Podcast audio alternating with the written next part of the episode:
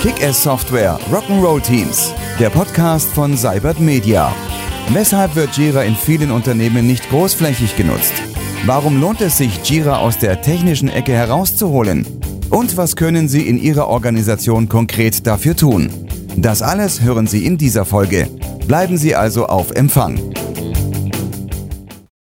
Hallo und willkommen zu einem neuen Podcast von Cybert Media. In dieser Folge wollen wir darüber diskutieren, warum Jira in vielen Unternehmen nicht auf breiter Ebene genutzt wird und was man dagegen tun kann. Mein Name ist Matthias Rauer, ich sitze hier mit meinem geschätzten Kollegen Martin Seibert. Hallo. Und ich würde direkt mal mit der ersten Frage oder mit einem Eindruck äh, starten. Ähm, wie gesagt, ähm, wie ist denn der Status quo, den du bei manchen Kunden beobachtest, wenn, wenn es um die Nutzung und Verbreitung von Jira im Unternehmen geht?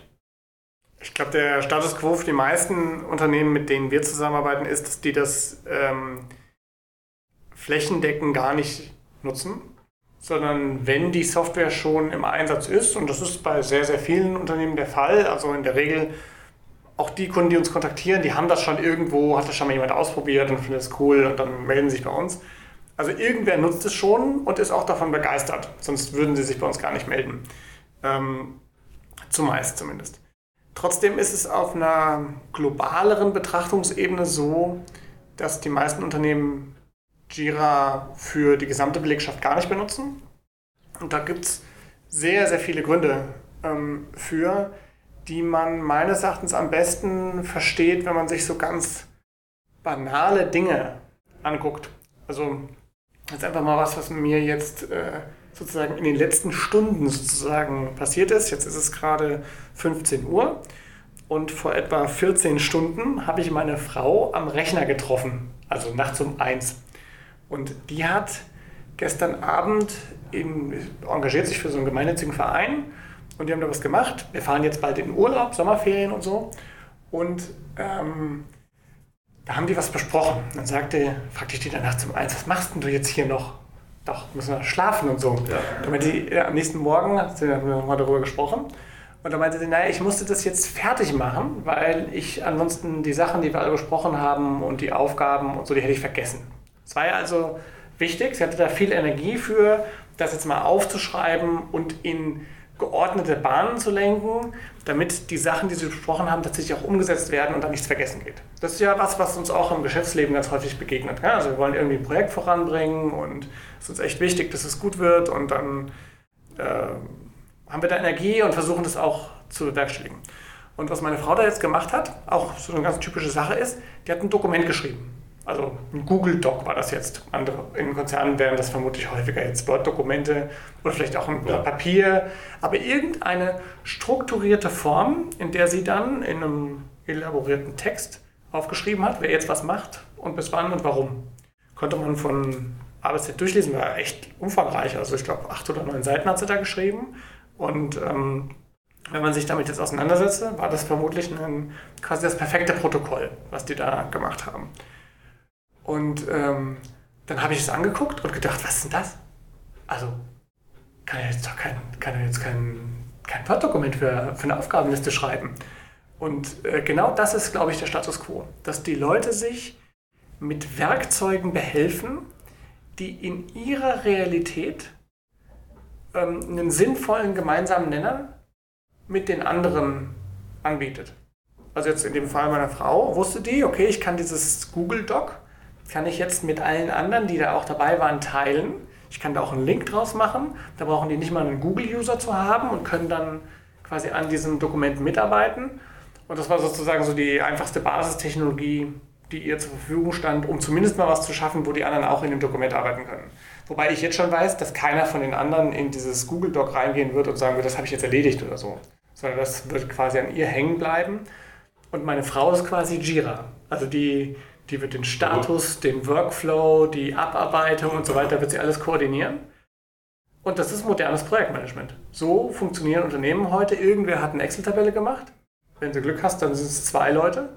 Und die laufen dann die ganze Zeit durchs Unternehmen und gucken, was ist davon erledigt, was noch nicht erledigt, was muss jetzt noch gemacht werden, was kommt denn dazu und pflegen das sozusagen die ganze Zeit. Und wenn die das regelmäßig machen, dann werden die intern als gute Projektmanager wahrgenommen. Und ähm, es gibt ja in diesem, in diesem Unternehmen gibt's ja ein Tool. Das heißt Ja, ja, ja. Und das haben Software-Teams und, und das IT-Team.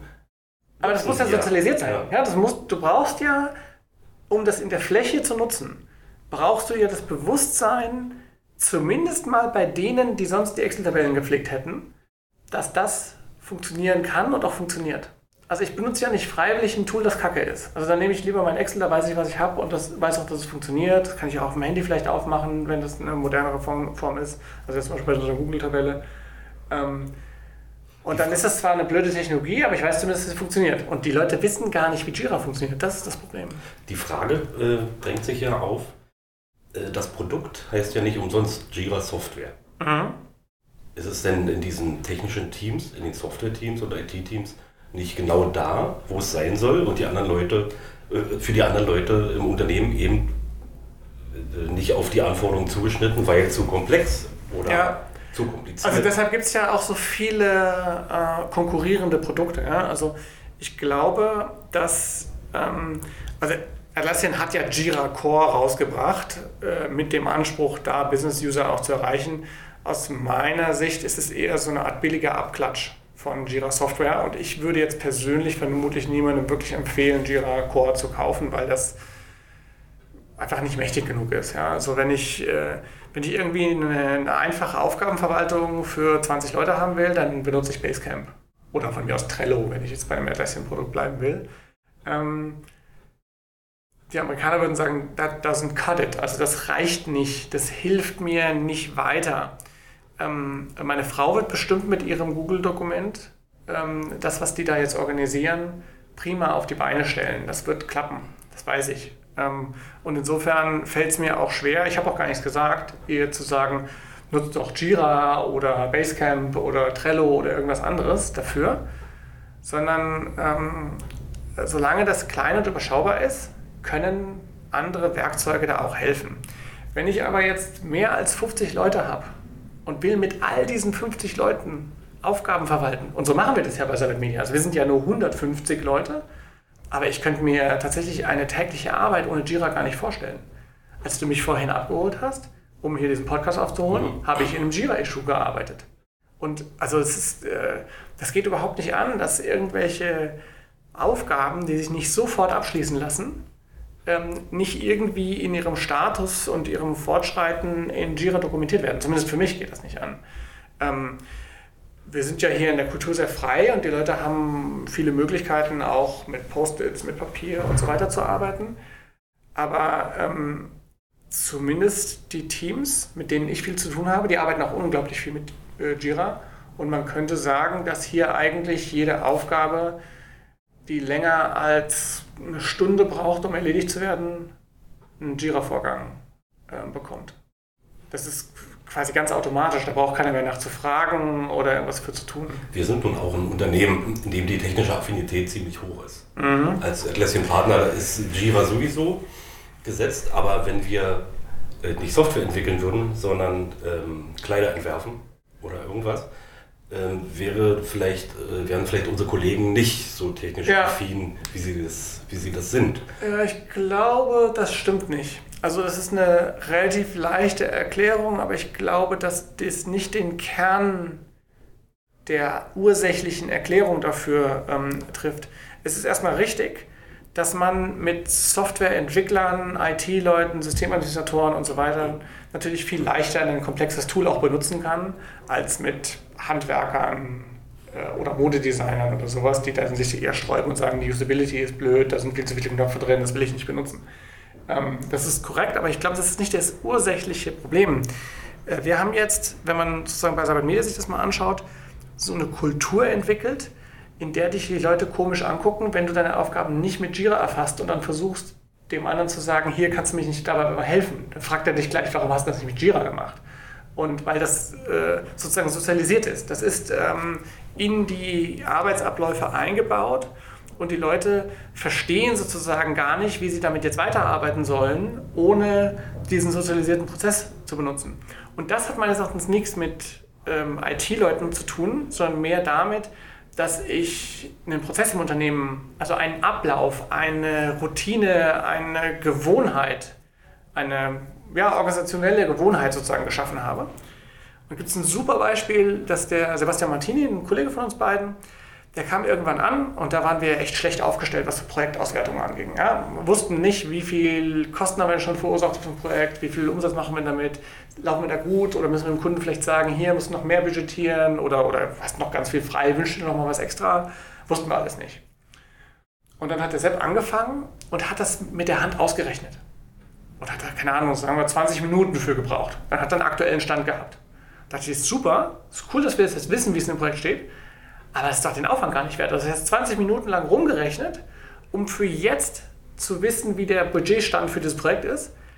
Der ist ja quasi jetzt schon wieder veraltet, weil vor zwei Minuten könnte jemand was eingebucht haben und auf einmal, vielleicht ist es sogar für drei Tage rückwärts eingebucht ja. und da habe ich sozusagen signifikante zusätzliche Kosten, die deine Auswertung obsolet machen. Und dann fragt er der mich, ob mir was Besseres einfallen würde. Und so sprich, nee. Und dann hat er weitergemacht. Und irgendwann, so vielleicht so nach zwei Monaten ungefähr, rechnete weiter fleißig diese Sachen aus, total viel Zeit investiert und so weiter. Aber hat dann irgendwie quasi so das Gefühl entwickelt, das ist gut. Also der Prozess, wie ich das mache, ist gut, es funktioniert effizient, äh, die Ergebnisse sind gut, das widerspricht mir anschließend keiner, keiner sagt, du hast das falsch berechnet. Äh, wenn ich dann Sachen eskaliere und dann sozusagen die Ansicht das auch angucken, dann ist es korrekt. Also der Prozess war sozusagen okay, war zwar aufwendig, aber war okay. Und äh, dann hat er angefangen, das den anderen Projektmanagern beizubringen oder die zu zwingen, muss man eher sagen, weil die eher so bei, wie bei mir. Agile Anweisungen verteilen. Ja, ja, so eine, eine agile Anweisung. Naja, man könnte sagen, er hat denen erklärt, guck mal, wir bräuchten eigentlich ja Überblick über unser Budgetstand. So kann man das ausrechnen. Da hat da keiner in Frage gestellt. Also es war jetzt keine Frage von Zwang, sondern was die gesagt haben, ja, sehe ich ein, aber ist ja scheiß aufwendig. So, sorry, ich habe nichts Besseres, müssen wir so machen. Und irgendwann, nach weiteren zwei Monaten, rechneten alle Projektmanager händisch die Projektbudgets aus. Regelmäßig. Was natürlich also so auf einer organisationellen Ebene total der, die Reibung war, also ganz viel Transaktionskosten. Und dann noch drei, zwei Monate später hatte das dann ein Programmierer aus unserem Programmers-Team automatisiert. Und dann kriegten die das per Knopfdruck. Und seitdem können wir halt Budgets quasi automatisch zu jedem Zeitpunkt analysieren. Aber der Weg dahin hat gefühlt 150 oder 200 produktive, kreative, wertvolle Arbeitsstunden gekostet. Und jetzt fühlt sich das wie die normalste Sache der Welt an. Aber schon das Programmieren allein hat vermutlich 5000 Euro gekostet. Und ohne vorher zu wissen, dass der richtige Prozess ist, hätten wir vielleicht irgendwas programmiert. Und also die Etablierung dieses Gesamtprozesses würde ich jetzt locker mal auf 50.000 bis 100.000 Euro schätzen, die was die Kosten angeht. Und das ist das Problem, das, äh, das du bei Jira hast. Also du willst, dass dein Jira von allen für die Aufgabenerfassung genutzt wird. Die meisten Leute sind aber dann nicht bereit, die schmerzvolle Investition an Zeit und organisationeller Veränderung hinzunehmen, die es erfordert, um das tatsächlich zu etablieren. Und da gibt es ganz viele Sachen. Also ähm, für Jira zum Beispiel braucht man äh, ein Top-Down-Einverständnis. Also du brauchst das Einverständnis der Geschäftsführung, der Abteilungsleiter, Bereichsleiter, Unitleiter, wie auch immer ihre Organisation hierarchisch organisiert ist, ähm, dass man das jetzt machen will. Und dann gibt es auch noch andere hierarchische oder sagen wir mal, nicht hierarchische ähm, Organisationen wie den Betriebsrat oder Arbeitnehmervertretungen, die dann sagen, ihr macht das doch nur, um uns zu überwachen, ihr wollt es doch nur ausquetschen, da sind wir überhaupt nicht für, dieses Jira, das ist des Teufels, das muss weg. Ähm, auch die muss ich sozusagen irgendwie einfangen und sagen, guck mal, wir sind zum gleichen Boot, wir wollen hier gemeinsam Geld verdienen, bringt auch mehr Geld, um äh, Gehälter zu erhöhen und so weiter. Also es ist schon im Sinne der Mitarbeiter, das zu machen. Ähm, da gibt es ganz, also diese, ähm, diese Diskussionen gehen unterschiedlich aus, aber was man jetzt nicht machen kann, ist denken, dass das ganz einfach ist. Und deswegen wird da auch so viel drüber gesprochen. Nutzerakzeptanz ist da häufig so, ja. ein, so ein Begriff, der da bemüht wird. Lass uns nochmal bei den Möglichkeiten von Jira bleiben. Wenn jetzt mhm. ähm, ein Teamleiter mit seinem Vertriebsteam äh, uns hier besucht und bitte dich mal, Martin, zeig uns doch mal, äh, ein Jira-Feature, das wir sofort cool nutzen können. Was mhm. nutzt du da? Also was ich dem jetzt sagen würde, ist etwas, was wir hier sehr lange und auch sehr erfolgreich gemacht haben, ist, wir haben aus jeder, wir nennen das hier Opportunity, also aus jeder Chance, einen Auftrag zu gewinnen, das ist ja ein ganz zentrales Element des Vertriebs, haben wir einen Vorgang in Jira gemacht. APR, Atlassian Project Request. Wir machen inzwischen auch Google-Geschäft und andere Sachen, aber das ist vielleicht immer ein APR-Ticket gewesen. Ja, und ähm, also du kommst jetzt zu mir und sagst, hier, ich will gerne mit dir Jira einführen, ich weiß gar nicht, wie es geht und du sollst mir im Vertrieb helfen. Dann sage ich, prima, da verdiene ich bestimmt Geld dran, weil ich werde dich beraten und dann installiere ich das, konfiguriere das, betreibe das für dich, rundum sorglos Paket und so weiter. Du bist jetzt APR 4711. Ja, das ist quasi die Nummer für den Vorgang. Und jetzt fange ich an, alles da in dem Ticket zu sammeln. Wie du heißt, wie deine Telefonnummer ist, wer deine anderen Ansprechpartner sind, wie deren E-Mail-Adressen lauten, äh, wann ich mit dir telefoniert habe, was wir besprochen haben, äh, welches Angebot ich dir schon geschickt habe, welches du abgelehnt hast, welchen Auftrag du mir für eine Evaluation gegeben hast, ähm, äh, was bei Wikipedia über dein Unternehmen steht, sozusagen dieser ganze CRM, Customer Relation Management Kram, der hängt alles an diesem Vorgang dran. Und kann man sagen, ja, das machen wir heute mit Excel. Das Problem ist nur, dass ähm, ich mit Excel das halt nie so reichhaltig und so gut verfügbar für alle Beteiligten habe. Also du kannst jetzt jederzeit bei mir anrufen und dann sagen die, ja, der Martin ist leider gerade nicht da, du kannst aber mit mir sprechen. Worum geht es denn? Das heißt, ja, ich habe da, ach ja, okay, ich habe schon gefunden, APR 4711, Moment, dann liest er sich das durch und hat sozusagen den aktuellen Stand mit allen Infos, die er braucht um dich jetzt weiter beraten zu können. Du sagst, ja, ich habe jetzt mit der Geschäftsführung nochmal gesprochen und so, budgettechnisch passt das, aber wir bräuchten dann schon irgendwie jetzt mal kurzfristig einen, der vorbeikommt und äh, mit dem Betriebsrat spricht, weil die sind irgendwie skeptisch und so. Und ähm, jetzt kannst du halt auf einmal sprechfähig sein, obwohl du von der Sache noch nicht, nie was gehört hast. Und ähm, das ist quasi eigentlich eine ganz einfache Technologie, nämlich so so ähnlich wie bei Wikipedia, da kann jeder was hinschreiben, nur dass wir das jetzt hier in Jira halt strukturiert machen.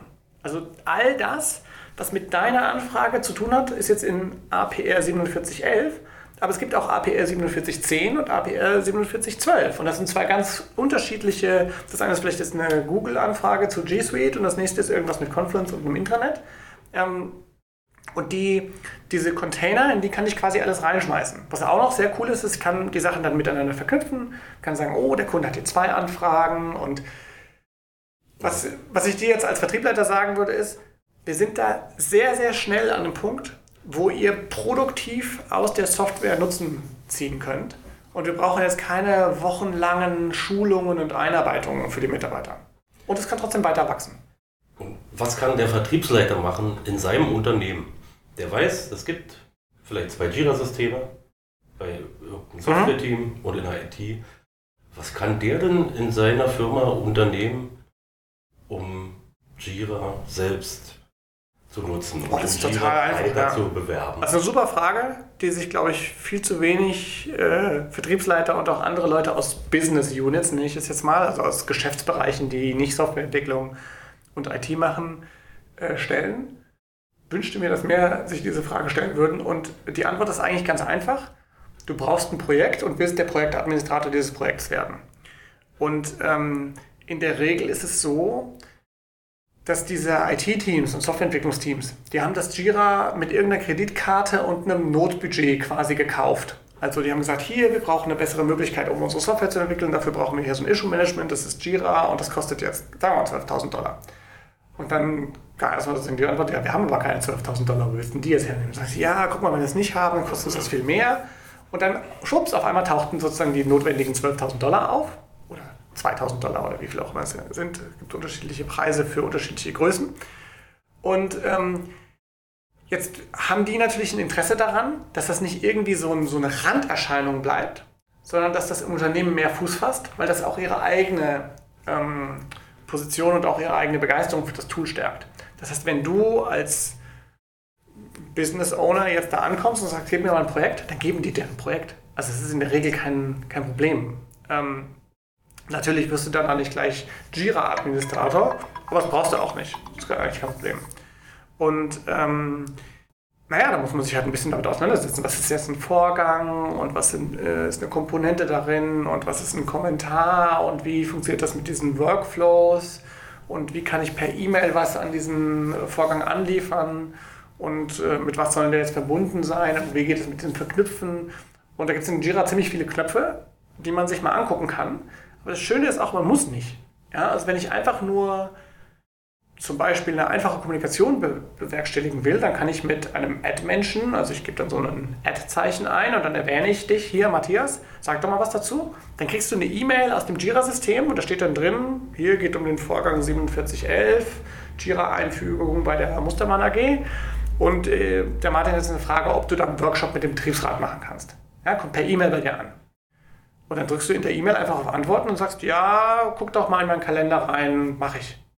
Das war's. Und dann landet das in dem Jira-Issue als, äh, als Kommentar und du hast eigentlich nur kurz eine E-Mail zurückgeschickt. Das ist ja quasi, wir sagen dazu, das, das Jira-System kann transparent sein. Also ich bleibe quasi in der E-Mail und antworte dort einfach. Und trotzdem landet in dem zentralen Vorgang dann dein E-Mail-Antwort-Kommentar. Und ähm, man braucht vermutlich jetzt als so ein ähm, Business Owner so ein bisschen Experimentiergeist. Ja, also ich muss mich damit auseinandersetzen. Also wenn ich jetzt so, so ein, so ein Fünf-Sterne-Hotel oder Michelin-Stern-Attitüde habe und sage, ich setze mich jetzt mal dahin und das möge doch bitte wie Manna vom Himmel fallen und ich mache nur den Mund auf und dann ist mein Projekt schon organisiert. Das passiert mit Jira so nicht. Ja, also man kann da ganz tolles Essen mitzaubern, aber geschwitzt wird da trotzdem noch. Du sagtest äh, vorhin, dass äh, bei einer großflächigen Jira-Einführung die Unterstützung der Geschäftsführung wichtig sein kann. Muss dieser Business Owner mit dem Geschäftsführer golfen gehen oder wie kriegt er die Unterstützung? Ach, das ist ähm, eigentlich äh, ziemlich einfach. Die, ähm, also gerade oben und unten sind diese Tools total beliebt. Ja, also die Mitarbeiter freuen sich darüber, dass endlich mal klar ist, wer hier was macht und wie man sich abstimmen kann und wo, was noch so alles liegen geblieben ist. Und äh, die Geschäftsführung freut sich auch wie Bolle, weil auf einmal sozusagen Transparenz herrscht, was passiert in den Teams und so weiter. Ähm, das heißt, wenn ich jetzt zum Geschäftsführer gehe und sage, hier, ich hätte gern mehr Transparenz über die bestimmten Sachen und so, dann renne ich da normalerweise offene Türen ein. Es sei denn, der hat irgendein anderes Tool, das er gerne pushen will und das Jira steht ihm da im Weg. Das Problem liegt in der Mitte irgendwo. Ja, das, ja genau. Also in der Mitte, wenn du jetzt, du bist jetzt der Leiter einer Abteilung, die eigentlich nichts macht und die eigentlich überflüssig ist und du als Abteilungsleiter weißt es auch, ähm, dann ist Jira nicht so gut, weil das das auf einmal ganz transparent macht. Ja? Ähm, wenn du der Abteilungsleiter einer Abteilung ist, die zehn Leute zu wenig hat und du es eigentlich genau weißt und alle anderen wissen es auch, dann ist Jira das Tool, das dir dabei hilft, sichtbar zu machen, dass die zehn Leute fehlen, was ja ziemlich viel ist. Ja? Also äh, für eine Abteilung, keine Ahnung, wie groß eure Abteilungen äh, sind, aber ich würde jetzt einfach mal sagen, das ist viel. Und jetzt hat aber dein, dein Chefchef, der hat jetzt ein Problem, weil der, der will dir ja die zehn Leute nicht geben. Also irgendeinen Grund hat es ja, sonst hättet ihr die ja schon eingestellt. Jetzt kriegst du auf einmal diese Transparenz und ein unheimlich mächtiges Mittel, um in der Organisation dafür zu werben, diese zusätzlichen zehn Stellen zu bekommen. Das will der andere möglicherweise nicht. Und dann ist dem die Transparenz quasi nicht recht. Deswegen sage ich, oben und unten ist immer beliebt, mittendrin vielleicht nicht so. Ähm, mittendrin ist meines Erachtens häufig auch der Betriebsrat, der nämlich, ob zu Recht oder zu Unrecht, befürchtet, dass ähm, das dazu benutzt wird, um die Leute noch mehr zu peinigen, weil da auf einmal Aufgaben und unerledigte Sachen und Listen gemacht werden können. Und Leistungsmessung ist ja sowas, was in Deutschland sehr stark diskutiert wird, ähm, wo ich auf einmal jetzt ein Werkzeug habe, mit dem ich versuchen kann, die Leistung einzelner Mitarbeiter in Zahlen zu fassen. Was meines Erachtens äh, mit Jira nicht sinnvoll möglich ist, aber du kannst es zumindest versuchen und äh, allen möglichen Quatsch damit treiben. Und es ist eine legitime Wunsch des Betriebsrats, sich darüber Gedanken zu machen, äh, was macht denn unser Management eigentlich damit und das auf eine gewisse Art und Weise auch zu überwachen tatsächlich.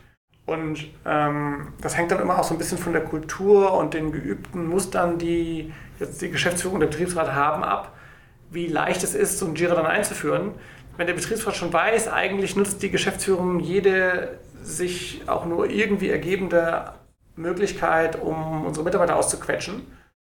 Dann wird so eine Jira-Einführung vermutlich kein, kein einfaches Projekt sein. Es gibt auch viele, wo Geschäftsführung und Betriebsrat eigentlich relativ schnell also auf einen gemeinsamen Nenner kommen. Das ist in der Regel auch kein Problem. Ja, weil die Gründe nicht die sind. Also ich, ich, ich führe kein Jira ein, um meine Mitarbeiter auszuwerten oder zu, zu auszuquetschen. Da gibt es bestimmt andere Tools für, die, die deutlich besser funktionieren. Martin, vielen Dank. Das war unser Podcast äh, zur Frage, warum Jira in manchen Unternehmen nicht großflächig genutzt wird. Wenn Sie Fragen zu Jira haben, melden Sie sich bei uns. Wir haben ein dediziertes Jira-Team. Die helfen Ihnen gerne bei allen Belangen, sei es Software-Demo oder Einführungsfragen. Sprechen Sie uns an und wir helfen Ihnen dann gerne weiter. Das war's für dieses Mal. Bis dann. Ciao.